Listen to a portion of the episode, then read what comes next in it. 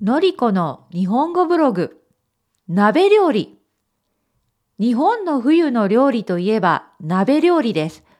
体が冷える冬には温かい料理が食べたくなりますよね。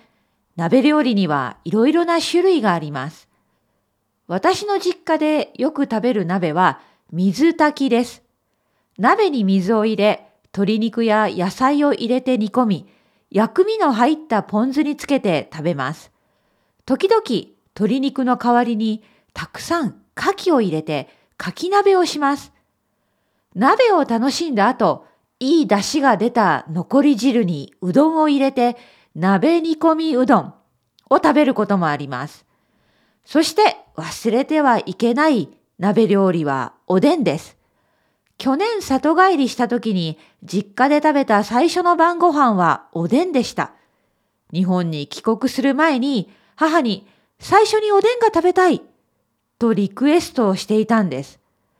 母は私が到着する2日前から大きな鍋に具材を煮込んでいてくれました。味が染み込んだおでんは本当に美味しかったです。ああ、やっぱり日本の鍋料理は体も心もポカポカになるし、家族を幸せな気持ちにする料理だと思います。